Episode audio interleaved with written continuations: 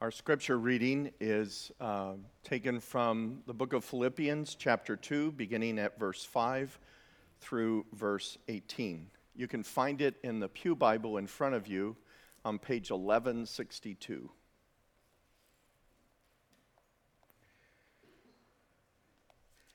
Let us pray for that illumination and understanding and preparation that we spoke of earlier in that confession.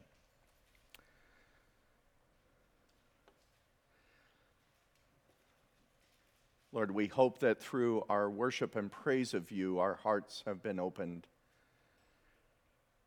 May our minds and wills join that we might reflect upon your word with understanding through the guidance and conviction of your Holy Spirit.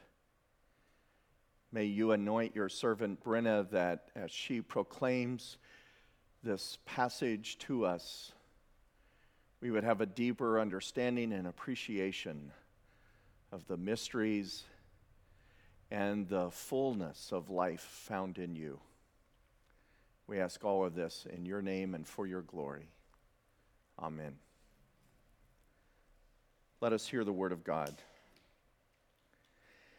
Your attitude should be the same as that of Christ Jesus, who, being in very nature God, did not consider equality with God something to be grasped, but made himself nothing, taking the very nature of a servant, being made in human likeness.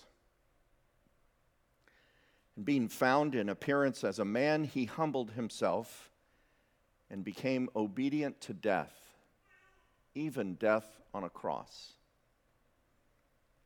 Therefore, God exalted him to the highest place and gave him the name that is above every name, that at the name of Jesus, every knee should bow in heaven and on earth and under the earth, and every tongue confess that Jesus Christ is Lord, to the glory of God the Father.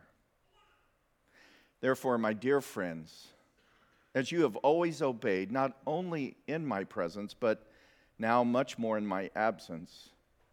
Continue to work out your salvation with fear and trembling. For it is God who works in you to will and to act according to his good purpose. Do everything without complaining or arguing, so that you may become blameless and pure children of God without fault in a crooked and depraved generation, in which you shine like stars in the universe as you hold out the word of life. In order that I may boast on the day of Christ that I did not run or labor for nothing. But even if I am being poured out like a drink offering on the sacrifice and service coming from your faith, I am glad and rejoice with all of you. So you too should be glad and rejoice with me. This is God's word.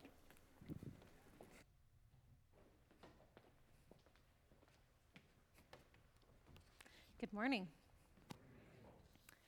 Over the past decade, researchers have seen an alarming trend in children when they are asked the age old question, What do you want to be when you grow up? Now, maybe you remember being asked this question when you were little, and maybe the answer for you was a teacher, or a firefighter, a police officer, or an astronaut. And while those answers are still prevalent, there is, in fact, another answer on the rise. Now, when researchers ask children what they want to be when they grow up, the fastest rising answer is simply famous. We are a culture that is obsessed with fame. Celebrity culture and worship has led to extreme fandom and people going to greater and greater lengths to get attention. In 2015, there were anywhere between 500 and 700 different reality TV shows. From shows like Teen Mom and The Real Housewives of every city to fixer upper, house hunters, chopped, top chef. You pick it, you name it, it's there. And if it's not TV, maybe it's Instagram, where people literally spend hours of their life every day trying to take a picture of their food or their makeup or their shoes or their coffee, all hoping it gets picked up so they can go viral for their 15 minutes of fame. And this isn't something that we get to just pass off as the fault of younger generations. Because the reality is, our children and our grandchildren, they reflect what they have been taught. It is in humanity's fallen nature that desire to worship someone or something, most oftentimes ourselves. In the time of Paul, there was literally a cult of worship for the emperor.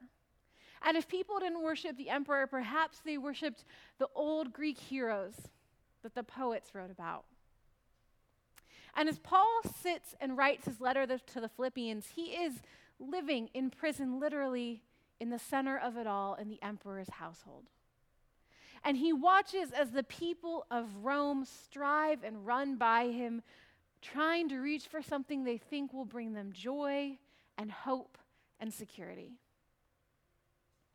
Our own desire for fame is rooted as well in a desire that is misplaced and broken a desire to be seen, to influence, to belong. Researchers have found that there's two common traits in people who would seek fame. Two traits that rise above all the rest. And the first is probably not a surprise. The first most common trait is a higher level than average of narcissism. That is the desire to have attention focused on oneself. But the second trait was surprising. Because the second most common, higher than average trait found in those who would seek fame is the need to belong. That is to feel positively and consistently connected to others. Now, I'm sure it's easy for most of us, if not all of us, to call into mind a person we know like this. Someone who perhaps is a little too self absorbed, a little too needy. Maybe they're in our schools, maybe they're our friends, maybe they're in our small groups, maybe they're in our families. What is harder to recognize are these traits in ourselves. We may not always have a perceived desire for fame in our own hearts, but we do have something in us that seems to clamor for attention, recognition, power in whatever sphere we live. Paul writes to the Philippians and to us to remind us that the one whom we should be emulating, the one whom we should be idolizing, is nothing like the celebrities and idols of our own lives. He was not seeking fame for fame's sake, he wasn't seeking fame at all. The Christ hymn, those verses we read from 5 to 11 today, they pick up where Paul left off when we read last week that he was asking the Philippians to make his joy complete. This is a, another request he has for them that they would have a mind like Christ Jesus. And he goes on to tell them just what that mind is. Paul tells us that Jesus was equal to God.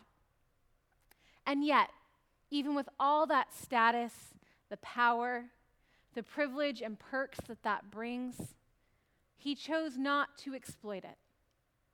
The message version of the text says he did not think so much of himself that he had to cling to the advantages of that status no matter what. The Greek would have us understand that he didn't grasp at it, he didn't hold onto it and fight it and force it. In many ways in Scripture, in many places, we are shown th- that Jesus is the opposite of Adam. If Adam represents the weakness of humanity, Jesus is what it could be at its pinnacle. And in Adam, we see all of us those who would try to steal equality with God, those who would try to take away by force the honor and power and worship that does not belong to them. In Jesus, we see the one who does, in fact, have equality with God, and yet chooses to lay all of it down, to take on to himself all the pain and disadvantages of humanity. I've been thinking a great deal lately about this nature of Jesus and the call that it places on our own lives.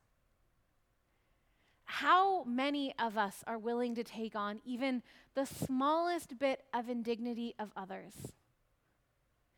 It feels like more and more lately that the common refrain that I hear is simply, I shouldn't have to. I shouldn't have to pay more for someone else. I shouldn't have to give up my space for someone else. I shouldn't have to change anything about my life for someone else. We reject any claim on our own lives and our own privilege as an affront to some sort of ineffable right. Could we imagine if Jesus had taken this approach? Why should I suffer for their sins? They choose to live like that. If they wanted my help, they should have made better choices. Their poor choices are not my responsibility. Thank God that Jesus is not like us. That instead, he chose a life of obedience to God chose to submit himself even to death, not for his own fame or his own recognition or his own comfort, but he chose to cast everything aside to help those who could not help themselves. Because, my friends, we cannot help ourselves. He had every opportunity to grasp and hold on to what was rightly his, what he deserved, and yet he chose a different path. And here is where we find the paradox of the gospel that it is when we lay something down that it fully comes back to life. In giving up his life in laying down his fame and his power, all of the things that could have been promised to him in Israel at that time, his humility is transformed. And Paul writes, Therefore, God also highly exalted him and gave him the name that is above every name, so that at the name of Jesus, every knee should bend in heaven and on earth and under earth, and every tongue should confess that Jesus Christ is Lord to the glory of God the Father. Perhaps it is Paul's particular situation that allows him to see so clearly. As he stands at a place in which the reality of the end of his own life is just around the corner. He can look out and see a future for those for whom he laid a beginning. A few years ago, I spent two weeks in Orvieto, Italy. It is a town, a small town, a few hours north of Rome. It rises 600 feet up on a rock above the valley, and towering over the city itself is the Orvieto Cathedral. Chris, uh, craftsmanship is incredible. But the thing about it that I found the most interesting was that this cathedral took over 300 years to build. The first stone was laid in 1290,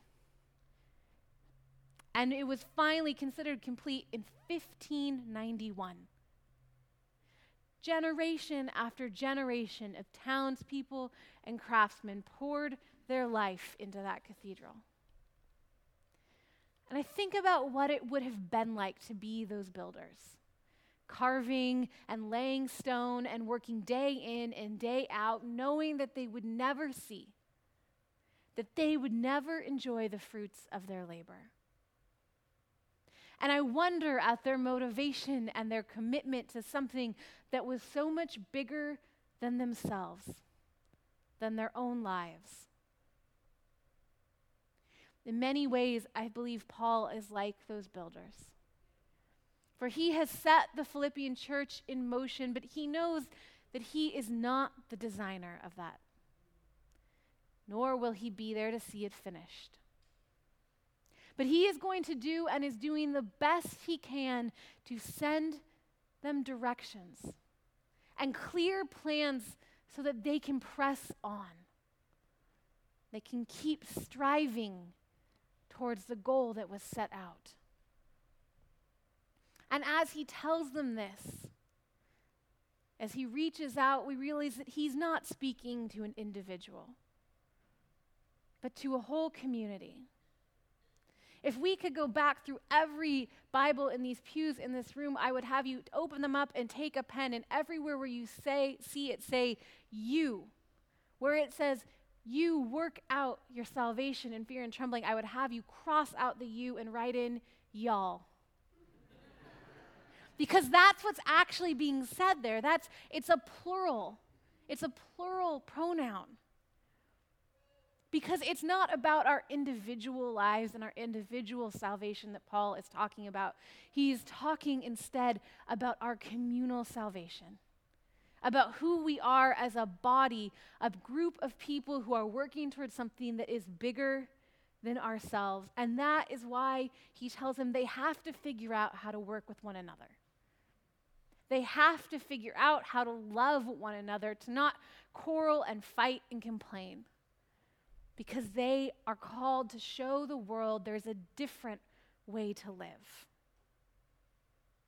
The words he chooses in those verses in 14 and 15 are purposeful. They're there to remind us and evoke a memory of the Israelites in the desert who didn't trust God, who instead sought to build their own idols, to make their own way, and the destruction that they faced as a consequence. Instead, Paul tells us and them to shine like stars in the universe. Now, when we hear the word stars in our minds, we tend to think of those bright, shining bodies in the sky. Or maybe more realistically, when we hear the word star, we tend to think of those celebrities that put their hands into the cement in Hollywood. But Paul is not telling us to be like that. He's not telling us to shine for our own purpose, for our own glory. Instead, maybe it's better understood like we understand our moon. That is an object that doesn't have light on its own, but exists to reflect a greater light. That exists to show in the darkness the light never leaves us. We are called in this world not to strive to make our own mark, but to strive to show those who are trapped in the darkness that there is light, even if they can't see it. Paul ends his plea to the Philippians by saying that even if his life is to be sacrificed, he rejoices because it has been done as an offering to Jesus and he reflects his light into the world. And he warns these same Philippians not to cry and mourn and be sad for him, not to bemoan his captivity, but instead to rejoice with him. Rejoice that he has lived a life in the example of Jesus, because every life that does that is worth celebrating. In Seattle in 2001, I was living there at the time, and I remember that there was a day when there was a young girl who happened to find herself standing on the edge of a bridge. And as she stood there, it was early morning. It was rush hour, and people were in a hurry to get to work. And so, as they drove by, as she caused more traffic, they began to yell. They began to tell her to just jump already, to get it over with, to quit holding them up. And she did. Just recently, there was another bridge in London. This time, a young man stood on the edge during rush hour.